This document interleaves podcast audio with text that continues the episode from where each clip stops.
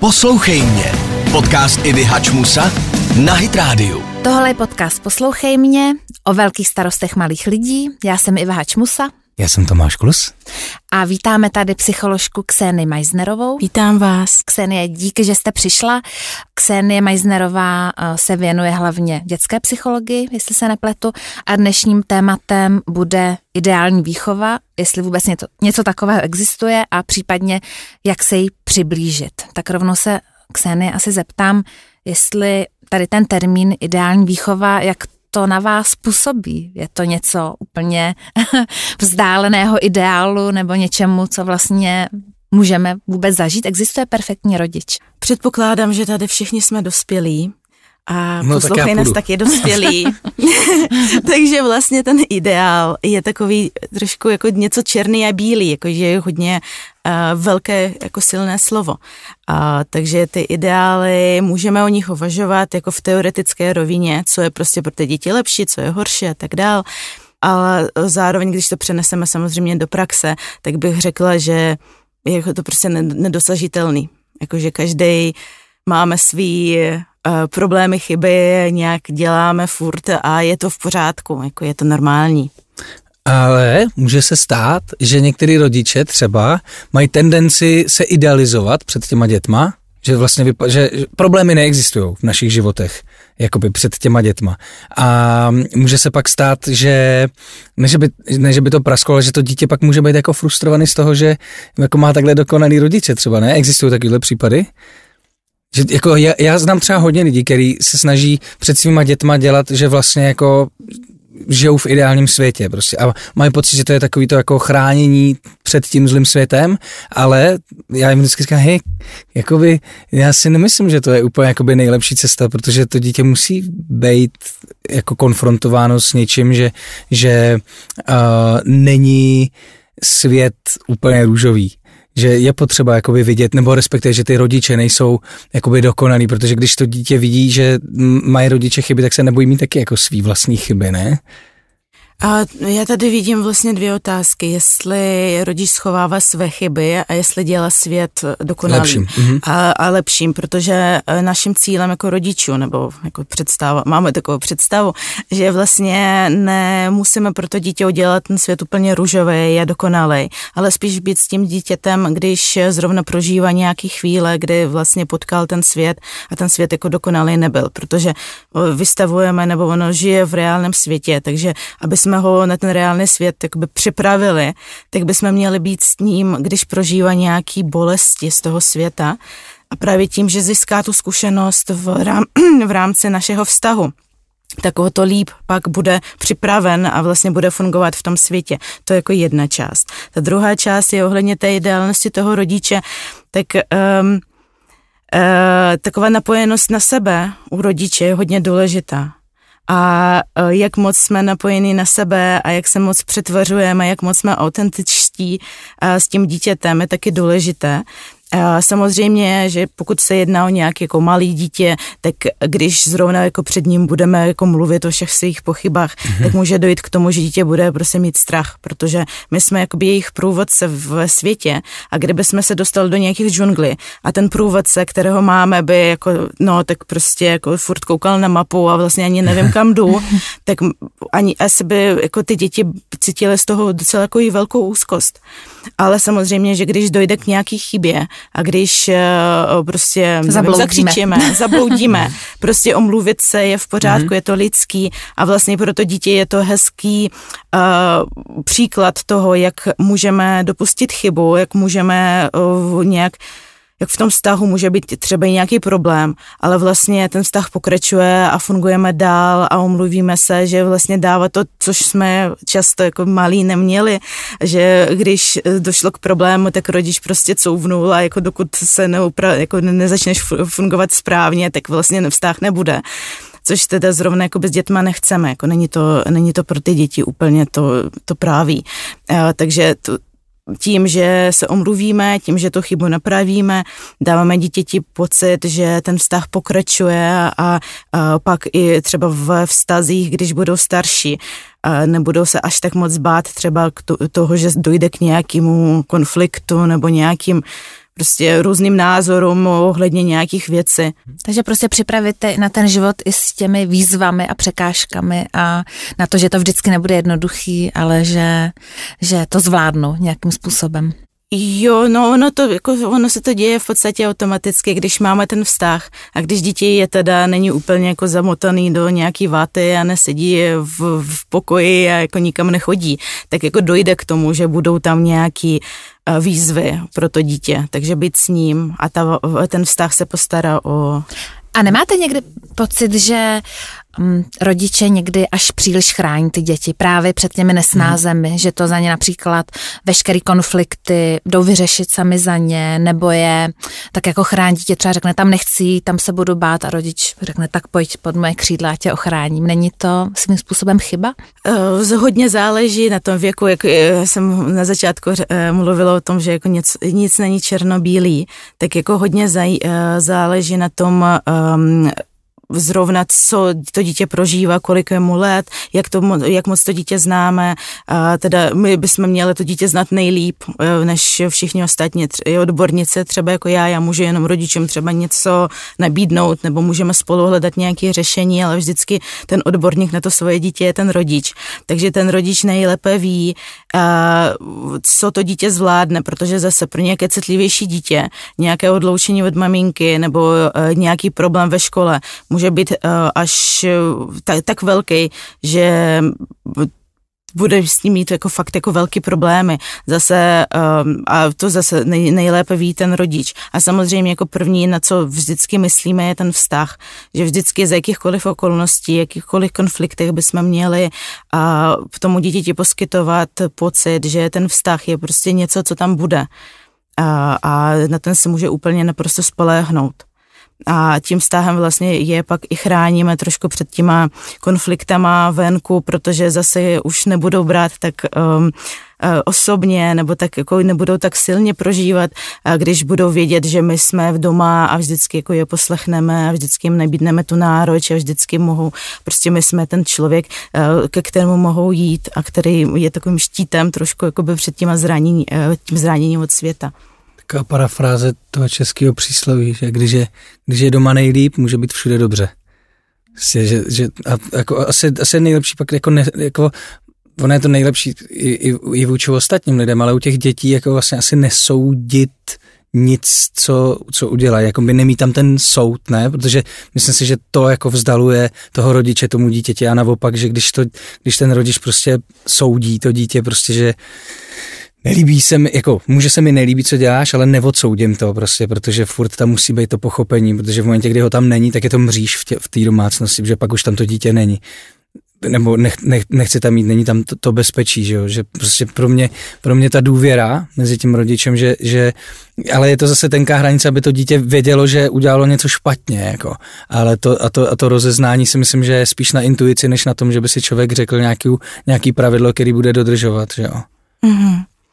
Jo, a to je zase komplexní. Promiňte, já, po, já pokládám taky více hlavní otázky. To je úžasný. Jo, no tak to je, to je hezký. Já nevím, já nevím, co znamená komplexní, ale děkuju, zní to jako Cokoliv. Jo, to, je, to je hezký, jako, eh, eh, moc se mi líbilo eh, to české přísloví, ale zároveň, když o tom mluvíme, tak to, to odsuzování nebo to hodnocení, tak to je něco, na co jsme zase zvyklí a děláme to ve vztahu k sobě, a tam je jako velká práce i rodiče na, na sobě uh, ohledně toho, že to odsuzování jako i sebe není úplně jako fajn a dobrý.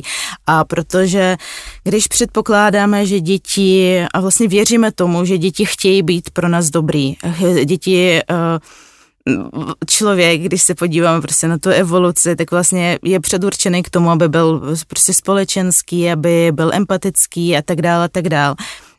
Takže děti se snaží, když se jim něco nedaří, tak se můžeme dívat, ale proč? Proč třeba necítí ten eh, soucit, nebo to, proč necítí eh, péči, proč necítí něco, protože koukáme eh, se nejen na to, co se děje, ale i na to, co chybí, co, co nevidíme.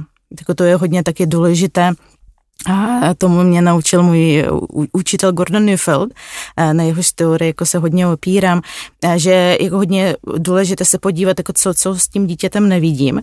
Takže vlastně, když vidím nějaké chování, tak jako předpokládám, že to dítě, ono se to se snažilo. Možná ono, když se s ním promluvíte nějak po tom incidentu, tak ono i řekne, jako že hele, jako já vím, že třeba nesmím kousat sestřičku, nebo nevím, nesmím bouchat kamaráda, nesmím lhát a tak dále, že oni prostě hodně dobře vědí. Problém je v tom, že mají taky ten emoční život a ty emoce hodně často ještě s tím eh, jim jakoby jdou na tu cest, do té cesty a pak nemohou se zachovat tak, jak by třeba jako chtěli zachovat. A, takže eh, když eh, budeme odsuzovat, tak um, to dítě jakoby vezme na sebe a zase hrozí tam, že vlastně to vezme, jako přivezme do své identity že jako já mhm. jsem zlobivý, prostě já jsem zlobivý kluk, tak mhm. jako, jako co po mně chcete, já jsem mm-hmm. prostě zlobivý, nebo já jsem lenoch, tak jako to prostě jako ně nebudu zkoušet. Takže věříme tomu, že za prvé jako dítě jsou, uh, se snaží chovat uh, co nejlépe, co to jde, ale nejlépe, ale uh, často se to nestane. Uh, a tam můžeme zase po incidentu nejlépe říct, jako, že ten vztah je zachovalý, prostě, že jsme stále v tom vztahu a prostě probrat to jako co se stalo a co se cítil a jak si myslíš, co, co cítil ten další člověk a prostě o tom mluvit. A když to dítě zase a má to srdce otevřené, když máme, tomu říkáme jako měkké srdce, že vlastně není zatvrzelé uh, vůči světu, tak ono to všechno jako bude cítit a jako s tím, jak bude růst, tak se mu samozřejmě bude darit, dařit lépe a lépe a zapojovat ty svoje jemné pocity, taky říkáme, prostě ty eh, pocity vřelosti, péče, starostlivost, eh, a zodpovědnost a pak prostě vyvážit ty svoje takové uh, drsnější impulzy, mm-hmm. jako zautočit a tak dále, jako frustrace. Mně se hrozně líbilo, když jste řekla, že největším odborníkem eh, na dítě je ten rodič jako takový, že to nejste hmm. vy, že jo, v té ordinaci, když přijdou, že je to vždycky ten rodič. Stalo se vám, nebo stává se vám, že někdy ten rodič um, ten vztah úplně vybudovaný nemá ještě, že tam, že zkrátka to své dítě moc nezná? Stává se to v některých případech a pokud ano, jde na tom nějak pracovat? Jak to dítě lépe poznat, jak ho pochopit třeba? Většinou, když tedy rodiče přicházejí za mnou, tak uh, samozřejmě vědí o tom dítěti mnohem více, než jako vím já.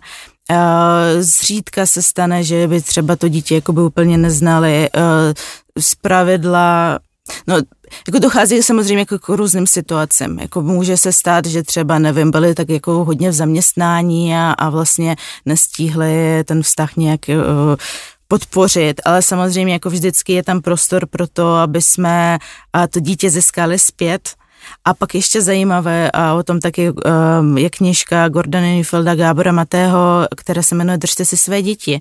A o takovém velké, velkém problému orientace na vrstevníky, že vlastně třeba vrst, eh, to se stává už ve školce, jakoby pomalu, ale ve škole třeba to můžeme pozorovat u pubertáků, že rodiče je neznají, protože oni jdou za kamarádem, místo toho, aby šli za rodiče což je taky hmm. jako eh, problém, protože hmm. pak eh, ty vztahy s kamarády jsou hodně nejisté, jsou hodně eh, zra, potenciálně zraňující.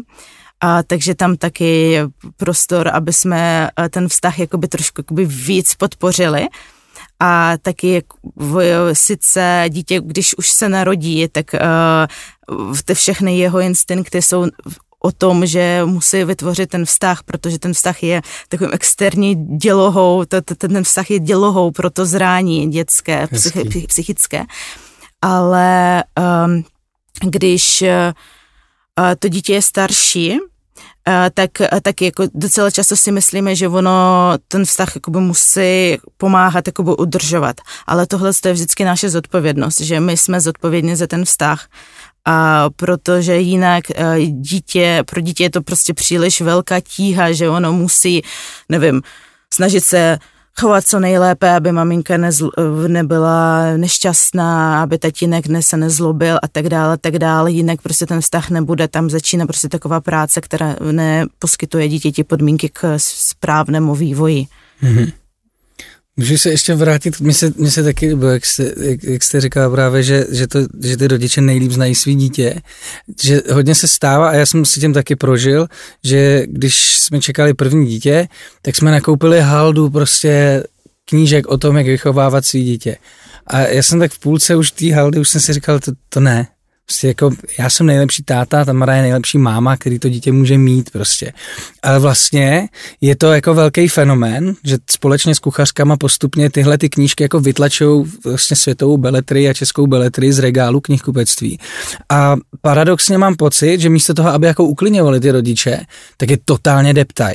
Že si to přečtou a říkají, no tak to nedám. Jako. A pak si přečtou jinou knížku, tam, tam se to jako vlastně trošku vyvrátí. Jako jak, jak na tohle? Jako, samozřejmě, jako říct těm lidem, říkám, já mi říkám, hele, ale ty seš nejlepší, ty nemusíš nic číst. Na druhou stranu je asi fajn mít nějakou jako, ne, ne Bibli na výchovu, ale nějakou jako, když si nevím rady, tak prostě něco je. Ale na druhou stranu, jak poznat v tom obrovském jako přehršli a v, těch, v tom kvantu těch knížek tu pravou, potažmo, jestli vůbec se na něco obracet, anebo spíš zajít za někým, jako jste vy, za, za konkrétním živým člověkem, který jako dokáže živě reagovat a vidí ten, ten, ten vztah, ať už je zdravý nebo nezdravý a, a jestli ty knížky prostě nechat stranou a nechat je právě spíš pro lidi, který, uh, který se zabývají jako pomocí ve výchově, než, než tím, že jsou zrovna ty lidi v té výchově a, a mají tam ten prostor pro to spochybňovat svou vlastní jako schopnost vychovávat. To je úžasná otázka, to se mi strašně líbí. Mně se líbí, mně se líbí, že to řeknete ještě. Tak nejdřív, to bylo kom, nejdřív to bylo komplexní a teď je to úžasný. Děkuji. díky, díky, ale jako to je taky umění položit uh, tu otázku, že... Ale byla dlouhá, já se musím naučit zkracovat ještě, promiňte. um, no a to přehlcení tím čtením a tím, jak je těch knih hodně a vlastně každá kniha mluví něco jiného hmm. a každý odborník mluví o něčem jiným a jsou pak ještě knihy o tom, eh, vlastně když jsem se připravovala na ten podcast, tak eh, jsem eh, otevřela knížku, kterou mám a ta je o tom, jak se v čase vyvíjely různé ty přístupy a je to strašně zajímavé, že to kniha, která vlastně popisuje taková jako meta, meta pohled, náhled na, na ty rodičovské teorie, jak se to měnilo v čase, jak se to vyvíjelo. A což mimochodem jako je super si uvědomit, že ty, a, ta doporučení, co existovala, tak vždycky jako bylo ovlivněno tím, jaké, jaké to bylo období a co zrovna, jak se dařilo v ekonomice a tak dál a tak dál.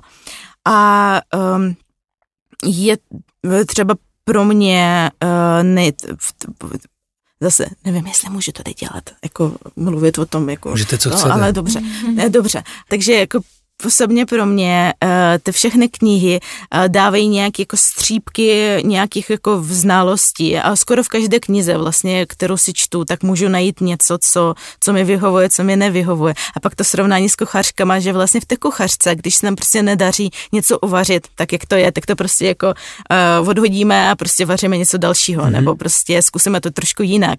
Že jenom, že u těch uh, knih o rodičovství, jak jsme odpojení od těch našich instinktů, nemáme ty rodiny, rodiny, nemáme prostě, eh, to je jako další obrovské téma, že eh, jsme žijeme v jiném světě, než by naše děti by potřebovaly, aby se správně vyvíjely. A, takže na rozdíl těch kuchařek bereme ty knihy strašně doslova. Že prostě pokud tam, nevím, autor ABC napsal tohle, tak to prostě musím dodržet. Hmm. Ups, tady se mi to nedaří, tak co mám dělat, tak musím asi koupit i nějakou další knížku. Koupím si další knížku a vlastně je tam takové jako... Mm, hledání odpovědi někde ve světě, když ta odpověď je v nás. Ale kvůli tomu, že jsme odpojeni od těch instinktů hodně často, a tak máme problém s tím, aby jsme se na to zpátky napojili. A tam už právě jako nějaký jako terapie pro rodiče, jsou, jsou zrovna super, protože zase jdeme eh, v, k, k sobě a my ty instinkty máme, my potřebujeme jenom to prostředí, které by bylo podporující, které by ty, ty instinkty aktivovalo.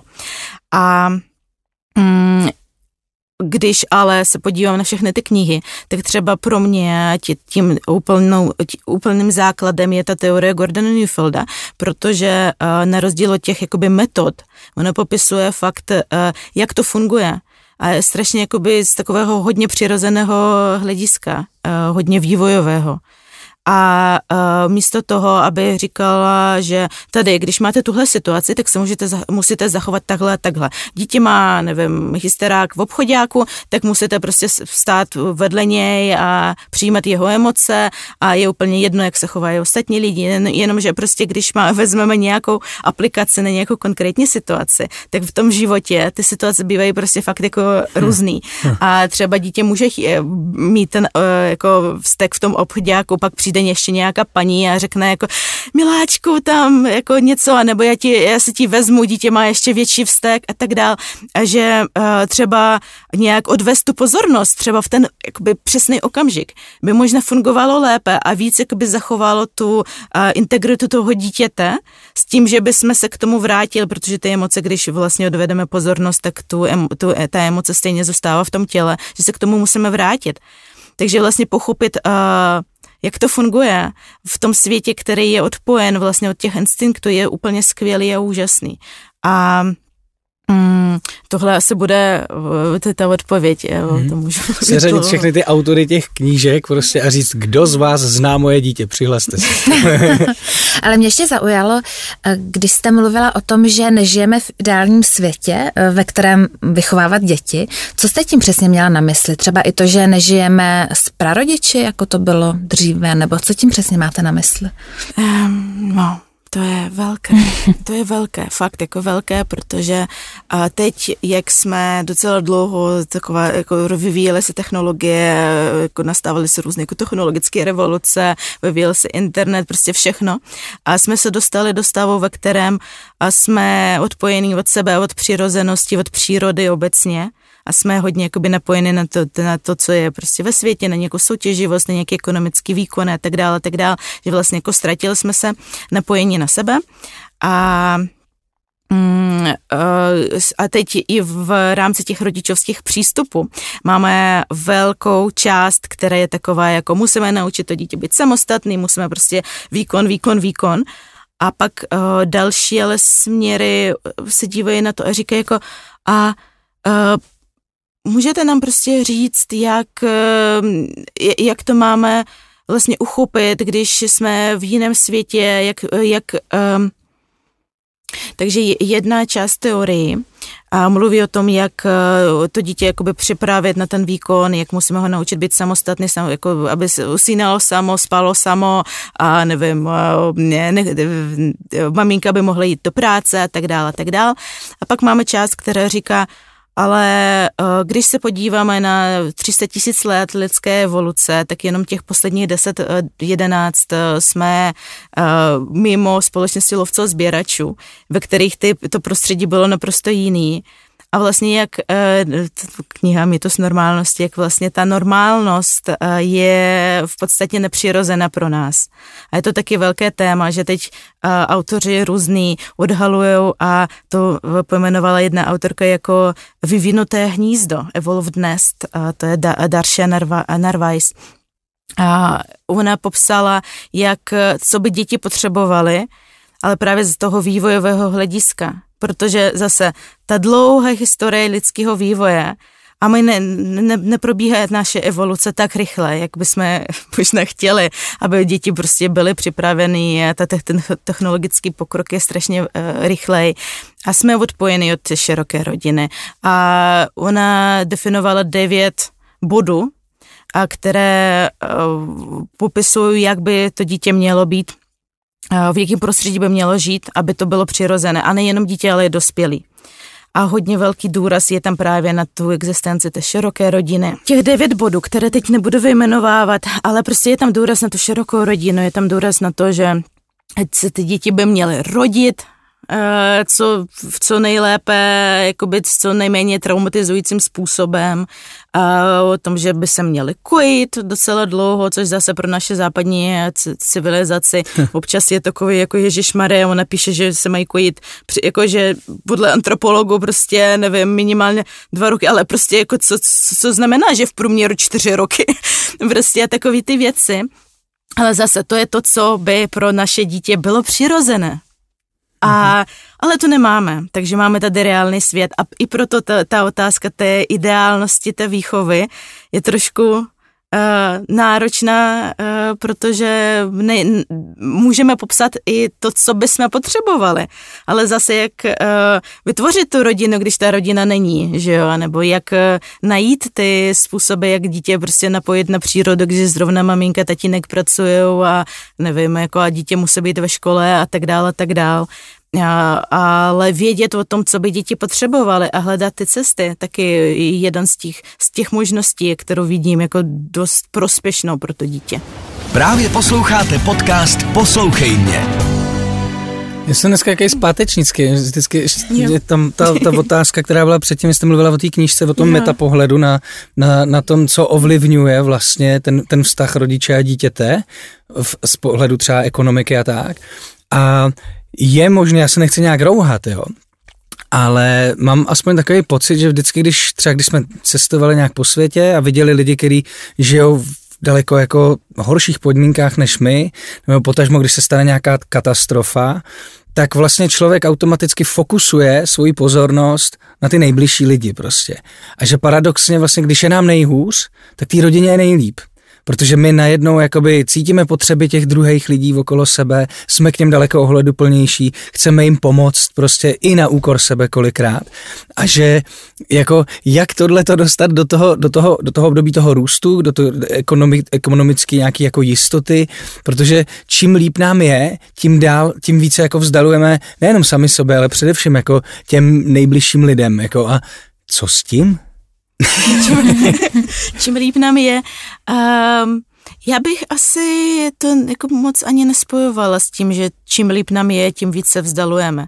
Já si myslím, že se prostě normálně běžně vzdalujeme a té rodině, protože my už nemáme tu komunitu, nemáme ty rodinné rituály, nescházíme se, nevím, v uh, neděli s celou komunitou v kostele a tak dál, což tak jako můžeme mluvit teda o, o tom, o těch různých jako dopadech, různých náboženství, protože to je taky velké téma, ale tam nepůjdeme a zůstaneme o toho, o těch rituálů. Takže Uh, myslím si, že normálně se prostě vzdalujeme. Ale uh, vzhledem k, uh, kvůli tomu, že vazba nebo vztah je ta největší síla ve vesmíru, tak když hmm. se něco stane, tak ano, místo toho a třeba i kontra to, v tom měl problém ten uh, Abraham Maslow, že on prostě napsal, že hlavní potřeba je prostě potřeba bezpečí, ale pod tím ještě je ten ta vazba, protože když je třeba nějaké zemětřesení, naše první myšlenka je, kde jsou naše, uh, naše kde je, jsou naši blíž, blížcí. A takže to je to, uh, co, co on neviděl, protože je všude. Ta vazba je prostě, ty vztahy jsou kolem nás a jak když ryba prostě plave v té vodě, tak vlastně tu vodu nevidí lidí, a takže my taky, my nevidíme ten svět přes ty vazby a, a mm, takže když se něco stane, tak se to jenom jakoby zvýrazní.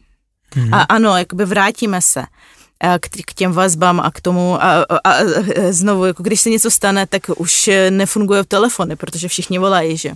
A, a to, to jsou věci, které si neuvědomujeme až do toho okamžiku, kdy se něco stane, ale návrat možná zase Eh, jak jsme odpojení, eh, tak eh, bohužel musíme přicházet k tomu přes, to, k té naší intuici přicházet trošku přes kognici.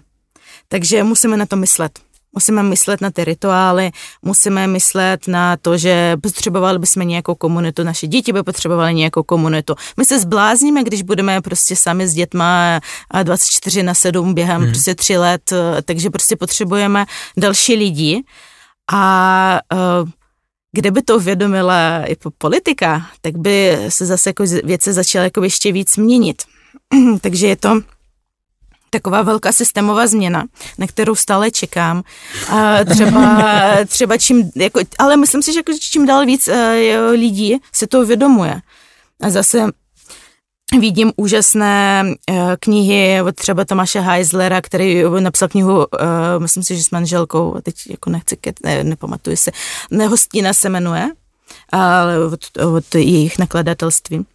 A popisuje, jak se schází třeba i v rámci uh, paneláku mm-hmm. jak, uh, a jak se schází s, uh, se svými sousedy, jak dělají nějaký hostiny a jak se snaží žít takový život, který fakt jako do toho jakoby vědomně přinese. Musíme do toho jako vědomně ale dávat energii s tím, že samozřejmě se to nám jakoby mnohem takže si vytváří takovou sociální síť, ale opravdu fyzickou, jako takovou podpůrnou prostě, že scházejí se prostě s lidmi, nejsou jenom uzavřený někde večer u těch tabletů a každý u svého monitoru. No právě, no to si mhm. myslím, že je strašně důležité. Já zaplať pámu, mám prostě velmi společenskou ženu, takže u nás je pořád plno, jako a když není u nás plno, tak se jde někam, kde je plno. A, a, a vlastně ty výsledky, výsledky tady tohohle toho jejího intuitivního přístupu, že ty děti, my ani se snažíme jako nedělit vlastně dospělácký a dětský svět, než bychom je mhm. zatahovali mm-hmm. do svých problémů, ale když se prostě bavíme u stolu a oni se zeptají, o co jde, tak jim to vysvětlíme prostě. A takže, takže s námi takhle jako žijou. A, a díky tomu já jako vidím, že aniž bychom je museli jako učit se chovat ve společnosti, tak já když je někam vezmu, já o ně nemám starost prostě. Oni tam prostě fungují.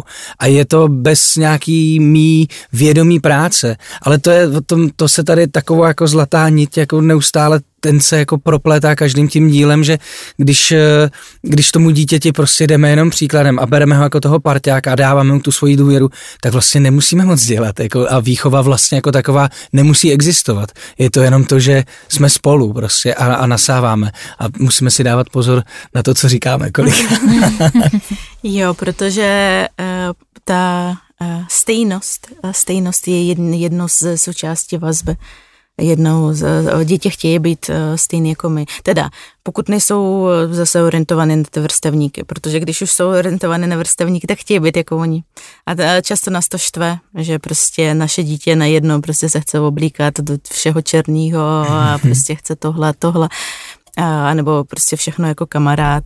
A, a to je taky pak pro nás takový malý zvoneček, že možná se musíme podívat na to, jak to dítě víc, my používáme slovo přimknout, jakoby vlastně vzít k sobě a posílit ten vztah, aby dítě zase, my ty děti do té třeba vrstevnické společnosti dáváme strašně brzy a, a ideálně vývojově to bylo myšlené tak, že dítě nejdřív sem, by se mělo stát samo sebou, vlastně se jakoby dopéct ten třeba ta cíhlička, aby pak se mohla dát prostě do té zdí jakoby společnosti nebo do nějakého kruhu jiných lidí, aby byli uh, osobnost, uh, oni sami už byli s lidmi, osobnostmi a mohli mezi sebou komunikovat.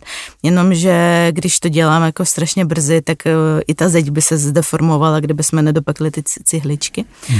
A, a takže nemohou zachovat tu svou přirozenost, když jsou v nějaké společnosti.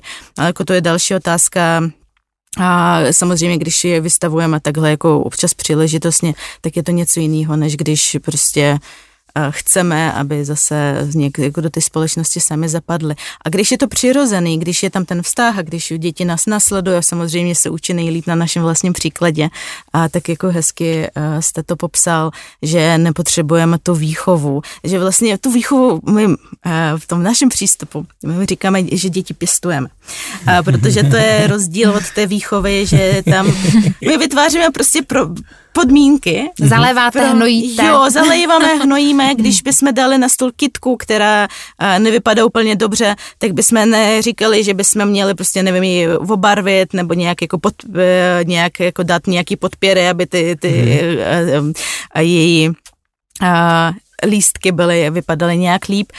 Uh, ale uh, tomu uh, pro ten Eh, tu, tu kitku prostě podíváme se, co, co jí chybí, jako hnojivo nebo prostě světlo a tak dál. A mimochodem eh, tam je ještě vtipný, že když vezmeme, že dítě se třeba jakoby nechová úplně jako, jak bychom si přáli, a tak e, řekneme té kitce, když teda nemá ještě, vezmeme třeba rajče a, a v květináči nějakým a prostě vidí, nebo i venku když vidíme, že ještě tam prostě nejsou rajčata, ještě to ne, ne, jako ne, nepřišel ten čas, a, tak my si řekneme jenom, že máme ho dát na sluníčko, zalejt a tak dále. A, ale neřekneme tomu rajčeti, jako hele, jako nemáš rajčata, já bych je fakt jako potřebovala teď mít, a, tak prostě tě nebudu zalejvat, dokud prostě ty rajčata jako nevyrostou. A což s dětma teda mm-hmm. děláme, že uh, ten kontext, tu lásku jim prostě nedáme, dokud se nebudou správně chovat, když třeba vývojově ještě nejsou tam, aby brali třeba v úvahu uh, pocity jiného člověka tu pozorností, jak to všechno ožívá, no, to, protože já to, tak, já to tak vnímám třeba i jako se ženama, jo, já prostě poznám, když je žena milována svým partnerem, že dostává tu pozornost, tak je prostě krásná a září. Stejně tak je to s těma dětma, prostě, že my máme svou, svojí pozorností, to je ta kouzelná hulka, která oží, kterou ožívá, jimž dotekem ožívá všechno okolo nás. A promiň, jestli, jestli můžu, já se ještě zase Jasně. vrátím trošku zpátky, protože my jsme měli obrovský štěstí na školu, kam dáváme naše děti. Tam funguje totiž, jak jak jsme se bavili o, tom, o těch vrstevnicích, tam funguje totiž věc, že oni se snaží jakoby to úplně drolit, ty ročníkové rozdíly. A já, když jsme tam přišli na, na den otevřených dveří, jsem nebyl schopný rozeznat, kdo s kým chodí do třídy. Oni to mají úplně jako, třeba můj syn, ten je teďkom ve druhé třídě prostě a, a, chodí hrát fotbal jenom s osmákama prostě, protože oni už to jako umějí a já vím, že něco naučí. A takhle tam funguje i ten princip, že když prostě třetíák neumí kotou, tak ho to jde učit deváťák prostě. Ne, není tam ta autorita toho učitele, ten tam jako dohlíží, ale vlastně ten třetíák automaticky ví, že ty starší lidi už něco jakoby umějí, má, má v něm ten vzor a zároveň ten deváťák ví, že nemusí machrovat na třetíáka a, a dělat před ním já nevím co, nebo ho začít třeba šikanovat, ale že mu prostě může pomoct a díky tomu se stát tím, tím, tím frajerem. Jako. A to mi přijde, a přitom to je takový detail, jakoby propojovat, propoj, vlastně to se dá udělat na jakýkoliv škole, to ne, ne, ne, nemusí být jako zrovna ta naše, jako. A, a, a dělá to obrovskou práci, prostě, protože naše děti opravdu jako nevnímají rozdíly, jestli, jestli se bavit se staršíma nebo s mladšíma, jako je to je to úplně, úplně jedno, prostě jsou to, jsou to kámoši a, a to, to, to, se mě, to se mě strašně líbí a je to právě hrozně, hrozně jednoduchý, no. Jenom my furt žijeme v takových jako trošku stvrdých, stvrdých pravidlech, no. Moje maminka je učitelka v mateřské škole a vždycky, když přijdou jednou za roky, přijdou nový ostovy, ona říká, tam se od roku 88 nezměnilo nic, jenom se škrtlo soudruhu, soudružko jako oslovení, jinak je tam všechno furt stejný. Jo. Já jako chtěla bych, chtěla bych odpovědět jako je na tu první a druhou Promiňte, část, tak to zase dlouhá otázka. A snad se na to budu pamatovat.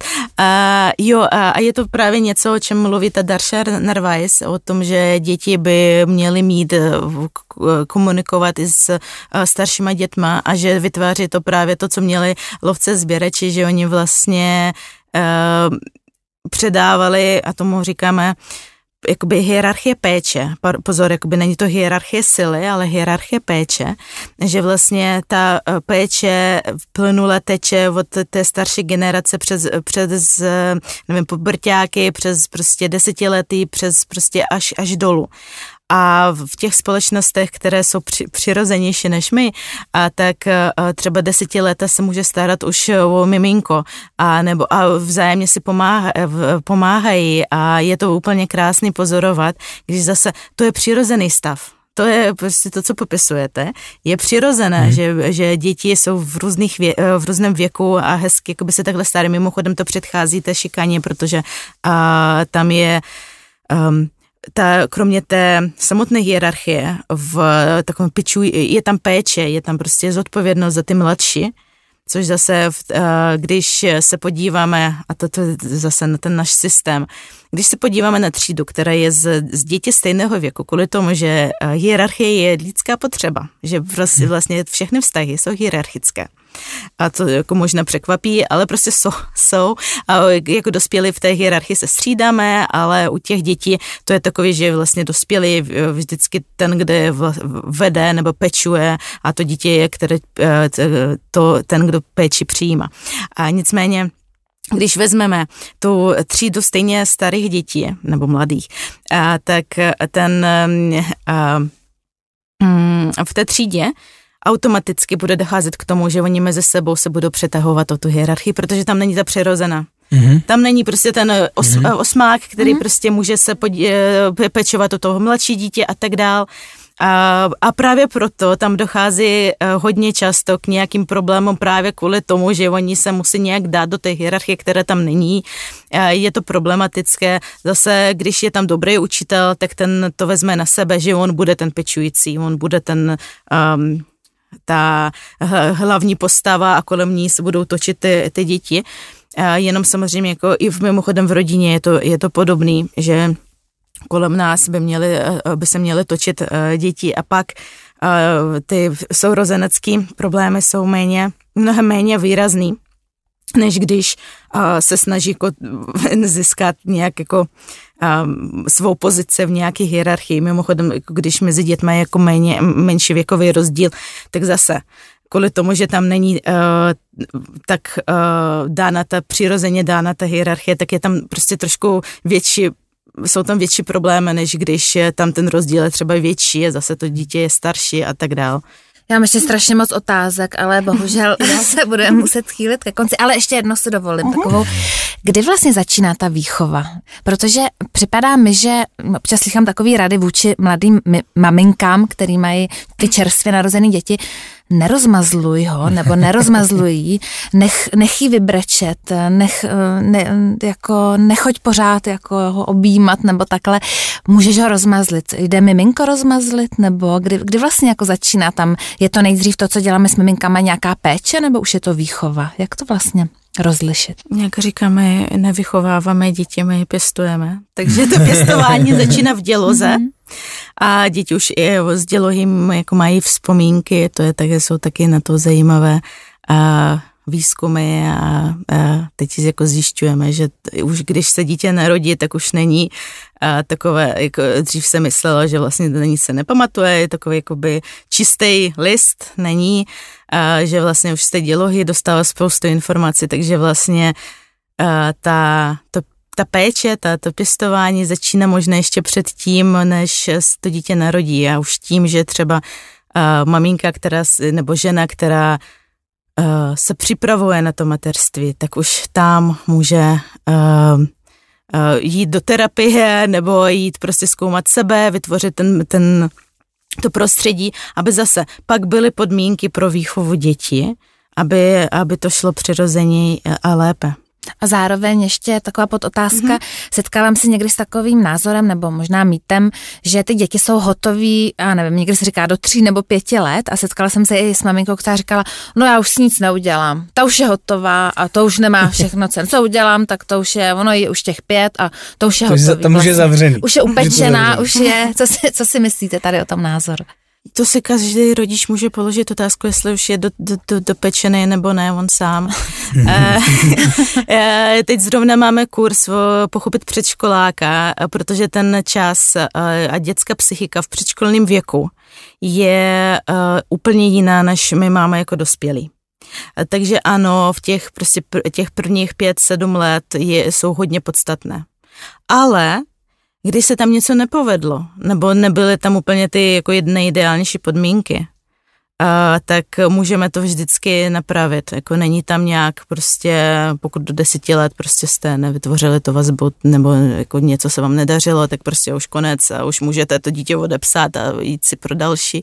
Ale prostě ne, jako by to takhle nefunguje. Můžeme i v, v dospělém věku tvořit ty vztahy, můžeme vytvořit, vytvářet podmínky, můžeme v, pro sebe vzájemně jako partneři vytvářet podmínky, aby jsme mohli dál jakoby pokračovat v tom růstu, takže ten růst je nekonečný. To si myslím, že je krásný poselství na závěr našeho podcastu. Kseny, moc krát děkujeme, že jste přišla a doufám, že přijdete znovu, protože myslím, že já i Tomáš máme ještě spoustu, spoustu různých otázek, takže moc díky. Taky moc děkuji. Děkujeme. Tohle byl podcast Poslouchej mě, loučí se s vámi Iva Hačmusa. Tomáš Klus a Ksenie Majznerová. Tohle je Poslouchej mě, podcast Hitrádia o velkých starostech malých lidí.